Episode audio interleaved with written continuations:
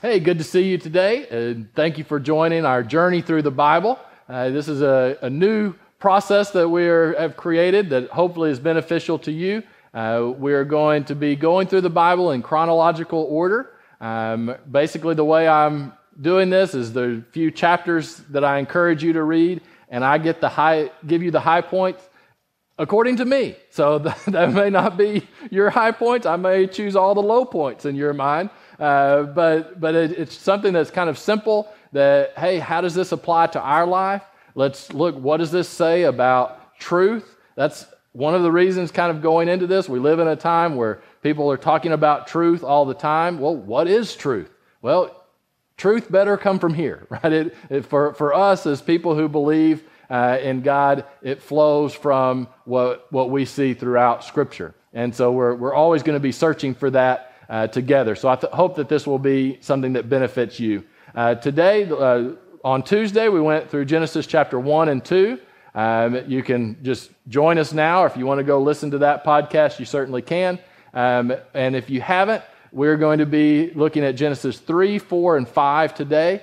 Uh, and if, if you'd like, you can pause this, read that, um, and, uh, and then join us. So now we're in Genesis chapter 3. So if you remember where we left off, we left off with Adam and Eve uh, being completely naked with no mirrors to remind them of their nakedness, and they were completely unashamed, right? Which meant everything was as it was supposed to be, as God created things. And what did God say throughout? That things were good. God is a God who desires good, good for creation, good for us, right? That is the way that He created things to be. And whenever Adam and Eve had no shame, it meant things were good, right? But we know that that is not where things ended. So now we move to chapter 3. And chapter 3 uh, is uh, very interesting. We could get really caught up into, hey, is the snake talking and all this stuff. I, you know, I don't, I don't know all of that. There's, I, I believe that pretty much what the scripture says uh, happened, how we understand that and interpret that today, you know what? We may come to a few different conclusions, but the basic truths are there. And that's that snakes are horrible and should be destroyed from the face of the earth. Right? We should get rid of every snake that is there. And I know there are environmentalists or people who are smart uh, that know that snakes are an important part of the, the food chain, right? They get rid of certain things man, I, I'll have more mice. I'll deal with the mice. Let's just get rid of the snakes. But that's an aside. I'm not sure if that's a biblical truth or not. You take that one as you will. But we have a new character. So from before, we had, had God as the character. And then, of course, we have uh, Adam and Eve. And now we have creation and, and all of the animals and plants. And, uh, and now we have this, this other cre- creature that enters into the picture. Uh, and so, of course, it's representative of Satan in the form of a snake. And this snake decides he's going to cause some trouble. And what way do you cause trouble in a world that is good and a world that is perfect? Well, you try to mess up the relationship between the creator and the created. If you can mess up the relationship between the creator and the created, all of a sudden things get out of whack, right? God is a God who entered into chaos and he brought about order and function and purpose. And that order and function and purpose is found in a healthy relationship with God because we recognize that, hey, we are the created, which means there's a creator, which means on the hierarchy of things, the creator is above us, right? And that we should honor that, that we should pay attention to the one who is above us um, and thankfully, that the one who is above us is actually good. God is good, so he wants what is best for us. Right? And so if we maintain that order, right, then God begins to clear up the chaos in our life. Right? And he gives us purpose and he gives us meaning because we are in a right relationship with him. Well, if you want to introduce chaos back into the picture, what you do is you start messing with the order of that. Right? And, and so what we have is we see that God had already told uh, Adam and Eve, hey, you can eat from anything out here, except there's this one tree, the tree of the knowledge of good and evil. Stay away from that one. All right, that, that's it. Everything else is free game. Right? And Adam and Eve are just like us, that the one thing that we're not supposed to do, that's what we decide to put our attention on. Right? And and then they get a little bit of help. Right? And this is just so typical, right? You know, think about raising your own kids or try to think back objectively when you were a kid, and you can think of all the benefits that you had, all the things that you were given, but uh, your focus was always on the one thing that you couldn't have. Right? We, that, that is, for whatever reason, uh, we have a tendency to do that. And, and, uh, and Satan exploits that. And so the Adam and Eve are there. Uh, you know, I wish, I wish I could have the interpretation that Eve was all on her own uh, as she's talking with Satan, because just for your information, I'm a guy, and I would love to be able to blame all sin on females. That would be so great. It would be a lie, but it'd be awesome. It is blatantly untrue right? It is, you, you really have to twist scripture uh, to, to make this case. And, uh, but Eve is actually the only one who has the guts to speak to a talking snake, right? And so, so you have the Satan that comes in and he is talking to Adam and Eve. They're both there together. There's no indication that they're not. And he says, Hey, what's going on? Why aren't you eating from that tree over there? And Eve says, Well, God told us not to. And uh, Satan is, does oh, what he does so well. He uses truth to convince us of a lie, right? And, uh, and he, he says, Oh, you, you won't die, right? You won't die from that. If you eat of that tree, you'll actually, and here's the key to understanding all sin you will be like God. That's it. That's the, that's the root of sinfulness is that you will be like God. And so all of a sudden, we desire to be like God rather than to be the created. We would rather be the creator. We want to mess with the order of things. And Satan is great at convincing us that it's justified. Right? And so he says, No, no, no, you'll just be wise, just like God, and he, he doesn't want you to do that. He doesn't want you to be equal with him. Um, and that's why he's saying not to eat of this fruit. And so Adam and Eve, they eat. Yes, Eve does take a bite first, right? It doesn't matter at all. And then he, she gives it to Adam, and Adam's like, Yeah, I like what the snake said too. And so they eat of the fruit. And and this is, this is a, a tragedy, right? Uh, this leads to the rest of the Bible, you know, that, that of, of, how people are moving away from God. Um, and and I, I think of Adam and Eve, and again, you can get all bogged down into thinking about the snake and thinking about all of this stuff. But here's the reality is the story of Adam and Eve is the story of all of us. That's all of our stories. We have all chosen to be like God, that we have a desire to be like God. And that manifests itself in many different ways, right? It manifests itself in pride, it manifests itself in getting involved in addiction, it manifests in, in all kinds of different ways, right? But sin is at the root of it is this desire that we are not acknowledging the order of things. We are not acknowledging the Creator and that we are the created and that we need to be living in this system that God has created for us. A good system, by the way. And the moment that we start to act like God and to dis- diminish God, then that system loses, loses some of the goodness and can lose a lot of the goodness. And in fact, we'll see throughout the rest of Scripture that a lot of the goodness leaves, right? And it's not because God has changed, it's because we have chosen to try to change the order. You know, and, and it, it's important for us to, to always apply this to you and to your life. You may be someone who is a very strong Christian and has believed in God since you can remember, right? Well, what our tendency can be there is that we can easily start to become self righteous and we start seeing how other people are messing with this order. You know what? And by doing that, we actually put ourselves in the position of God. And so we don't usurp God, but we're like, ah, I'll, I'll get up there level with God. Well, that's still messing with the order. Right? And, uh, and then there are those, and especially in our society uh, today, that really just don't want to have anything to do with God.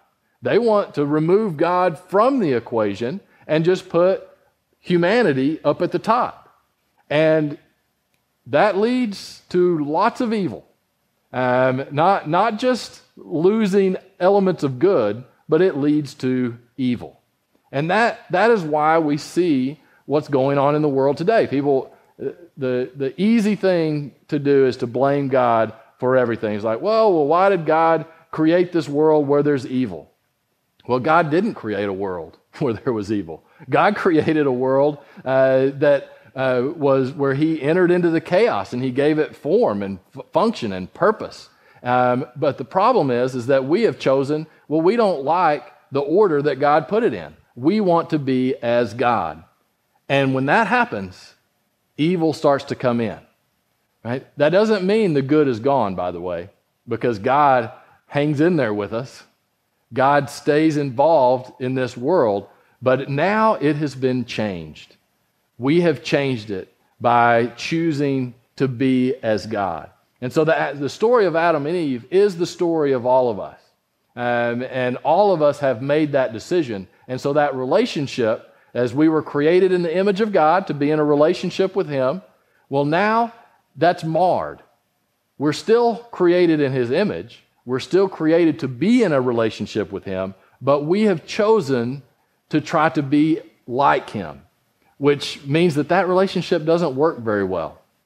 Right? And, and so now we have to deal with those ramifications. And so you see, after the result of sin, uh, you see God comes looking for the people, right? He comes looking for uh, Adam and Eve in the, in the cool of the evening. Um, so I'm not sure where he was. Uh, he wasn't in Central Texas in summer. There is no cool in the evening. Uh, but he's uh, looking for them. It's kind of this pleasant scene. Um, and the scene is remember how chapter 2 in, ended? That they were not ashamed? Mirrors didn't all of a sudden get created, but sin entered into the world. And all of a sudden now they're ashamed. They're ashamed of being uh, uh, uncovered. And so they feel uh, this guilt and shame, and they're hiding from God, um, which recognizes that deep down they knew the right order, right? They knew that He was the Creator. And now they're embarrassed and they're ashamed because of what they had done. And so God comes and He addresses them, and you can tell it, God's heart is broken. Here's His creation that has chosen uh, to, to go their own way and to kind of take him out of the picture. So, does he destroy them? Does he say, I'm done with them? No. He ultimately actually makes clothes for them. Right? He, uh, he, he acknowledges sin, and we see a biblical truth that there are always consequences for sin. Always. And there's nothing that we can do about that. There will be consequences for our sin. Sometimes it's direct consequences. As you read through those, you'll see some of those things God did. Like he said, okay, now there's going to be pain in childbearing, right? He, I think that's something that God did. But some of it, there's just natural consequences to sin. It's not that God is doing it, it's just that now it's going to be harder. I believe that kind of now that God is kicking them out of the, the garden, he says to Adam, You're going to have to toil and you're going to have to deal with the stickers and the thorns and all of that stuff. Well, if Adam would have remained in the garden, maybe he wouldn't have had to deal with that. But now he's out of the garden and it's going to be hard, right? So sin leads to consequences, right? Always. And we have to be careful just blaming them all on God. So, you know, because that we can get really angry with God. It's like, well, God, why are you doing that? Well, maybe it's just a natural consequence to your sin. God's saying, I didn't do that. You chose to make that decision, and here's the natural consequence. Right? That, that's an important fundament, fundamental aspect of understanding sin and how it relates to God. Is there are always consequences for sin. And that's not a theological thing, that's just reality because if you try to live outside of the order and the form and the function and the purpose that God created, it's going to lead to consequences that you don't like, that I don't like, that continue to mess with that relationship between us and God because we have chosen to be like God rather than to know our place, right? Stay in our lane and be the created that God created us to be, which, by the way, is awesome, right? If we would just do as God has called us to do, it is filled with goodness. But now we're in a world where everyone has chosen as Adam and Eve have and, and it has led to lots of evil. Right? And so we see that. We see now that Adam and Eve, they are removed from the garden, but God does not abandon them. God goes with them. Now, the relationship changes, right? You don't see God walking in the cool of the day with them, but they are now in the world and dealing with the difficulties of the world, but God's still with them. And so you see this goes on, and uh, Adam and Eve start to have uh, children. And in, in chapter 4, uh, you have Cain and Abel. Um, so, again, what we're seeing here is we're seeing this foundational aspect of the family that God has, uh, has instilled and is important. And even though the Adam and Eve are now out of the garden, uh, they still need to, need to reproduce, to, to multiply, to create more families, if you will. Uh, we can get all into the weeds on saying, well, who did uh, uh Cain marry and all this stuff. Again, that is not the point of this. This is a, a much bigger point, right? And, and so God has instilled this importance of this family structure. And this is vital for us to understand. The first family is majorly dysfunctional, right? I mean, to, the, to a, an extreme degree. The first family is dysfunctional.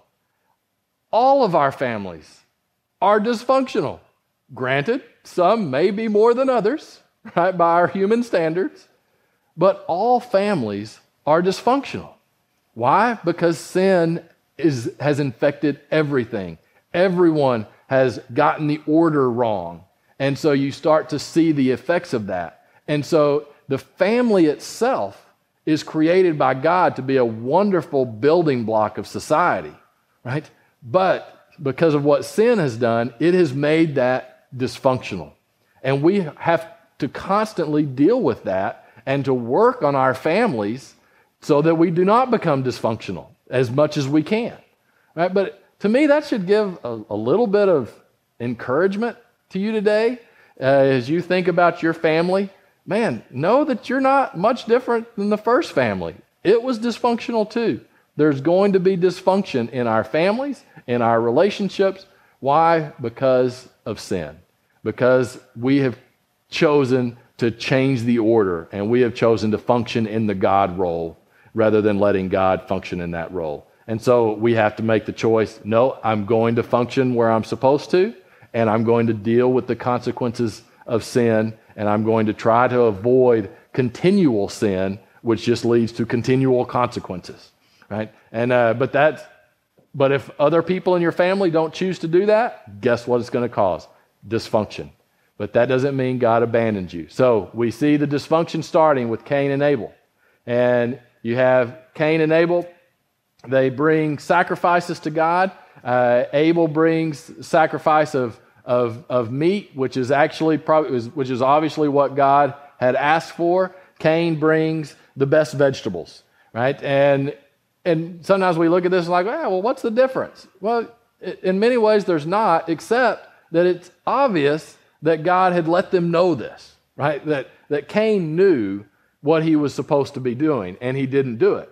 And, uh, and so this is, this is very interesting. So God chastised Cain, said, Cain, you've got to do better. Right? Well, none of us like to be chastised. And usually our first human emotion is, all right, it's not my fault. I'm going to rationalize this and I'm, I'm going to strike back.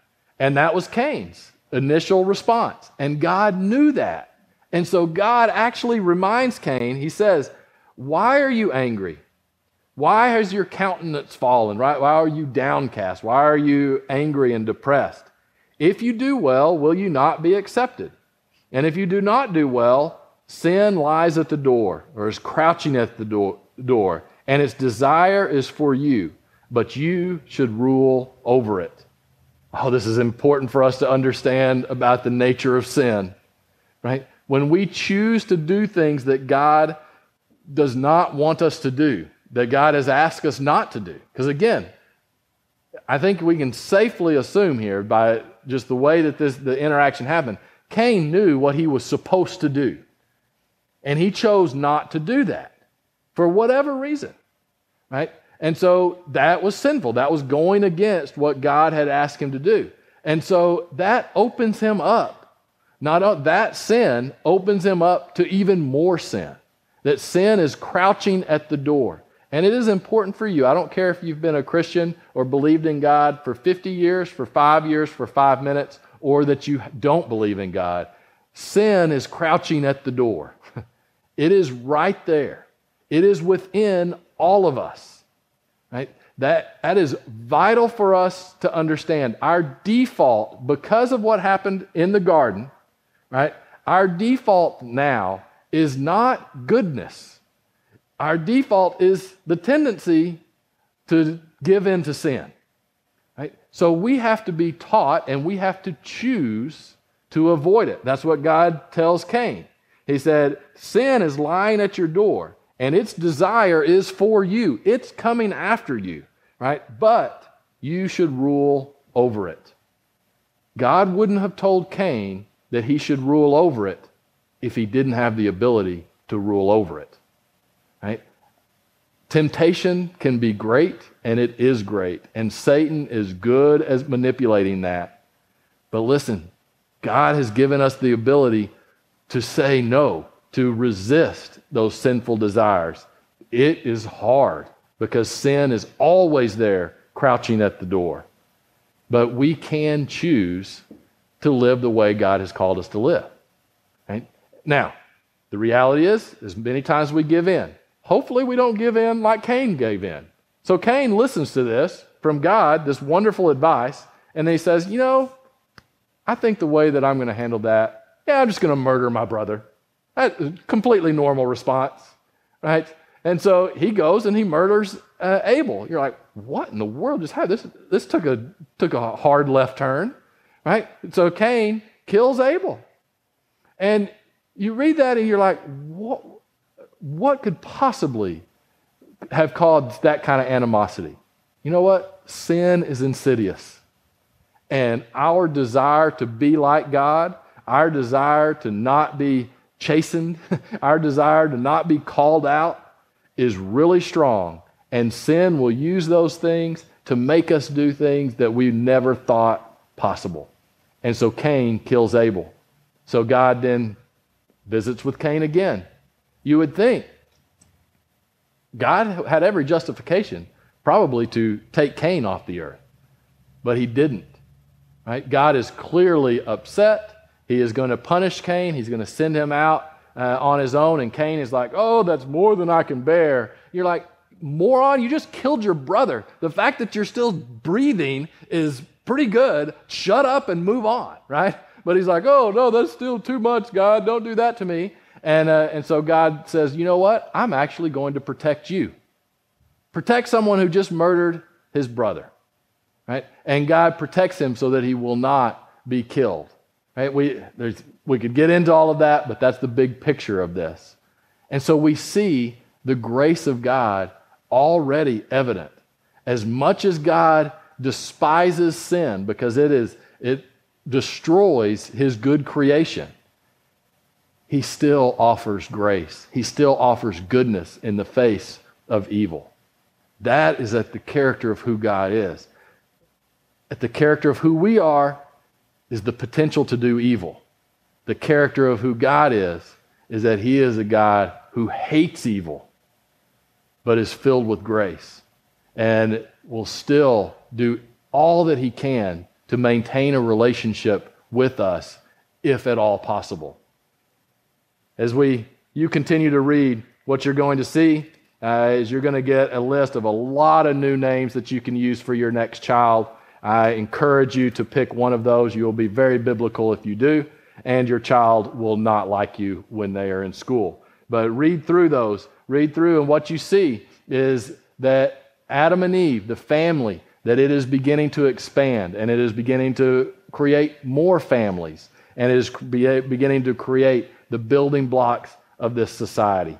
And uh, I encourage you to, to read along. Next time, uh, we're going to be reading, let's see, chapters 6, 7, 8, and 9.